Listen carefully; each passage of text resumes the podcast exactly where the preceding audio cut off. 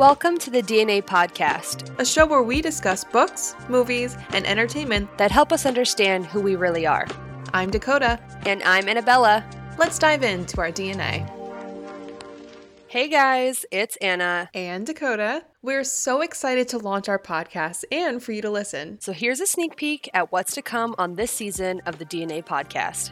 Enjoy!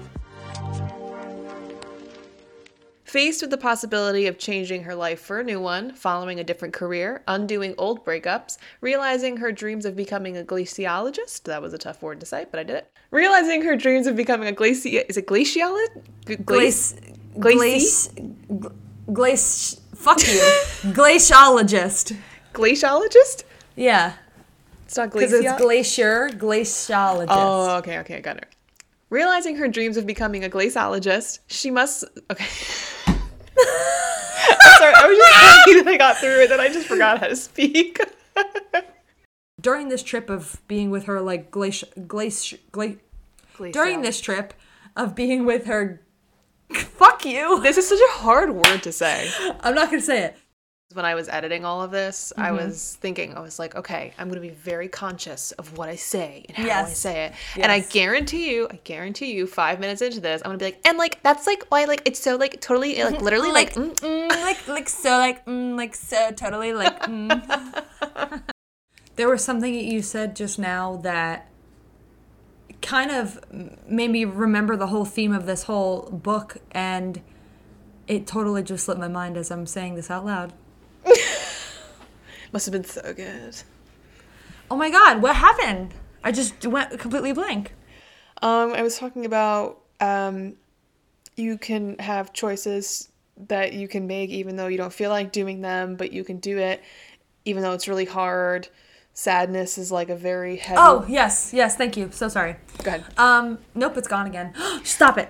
Our lives would be so different if, if and, you and I definitely resonate with this. We've lived far from home for God knows how long now. Yeah. You know how much of our lives we would get back if we had this autonomous driving? Oh, you are literally Dear home God. every other weekend for somebody's birthday party because your family is so Oh. large. Yeah, you, the amount of time you would get back would be insane. Literally. I think I would I would reverse age a little bit. I think I might be like 14 still actually or something crazy. Like that's, that's how much. I've spent driving.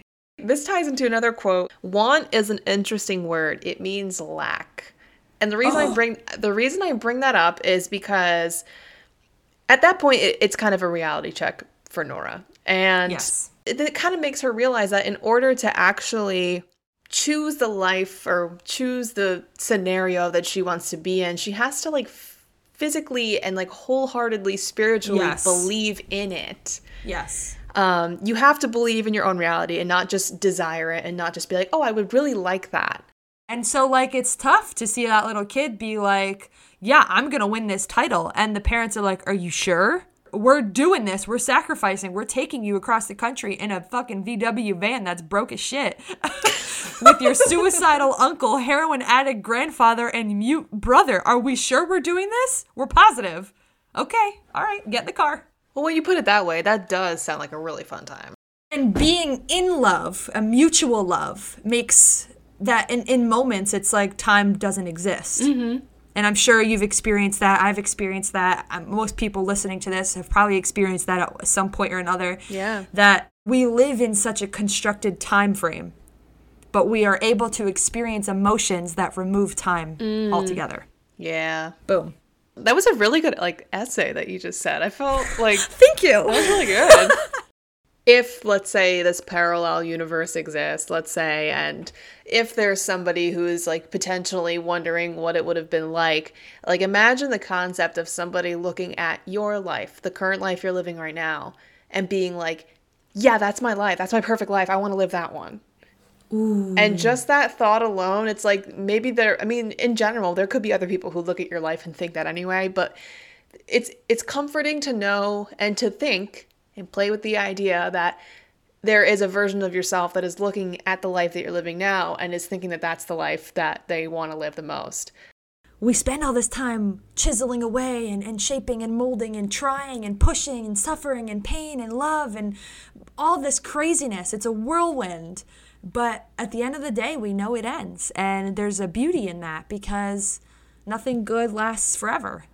Are you like trying to make me cry on our first I don't know.